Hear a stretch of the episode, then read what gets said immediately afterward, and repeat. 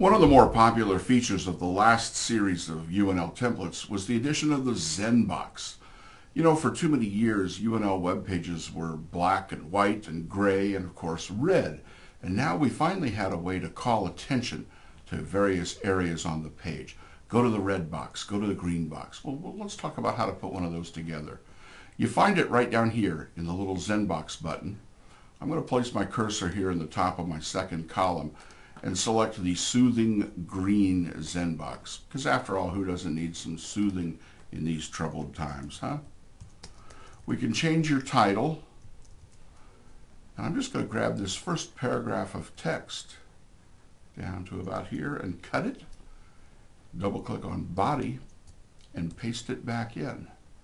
And then I'll get rid of that extra paragraph, come down here and save my page. And now when I come to this web page, the first thing I notice is that grabs your eyes ZenBox.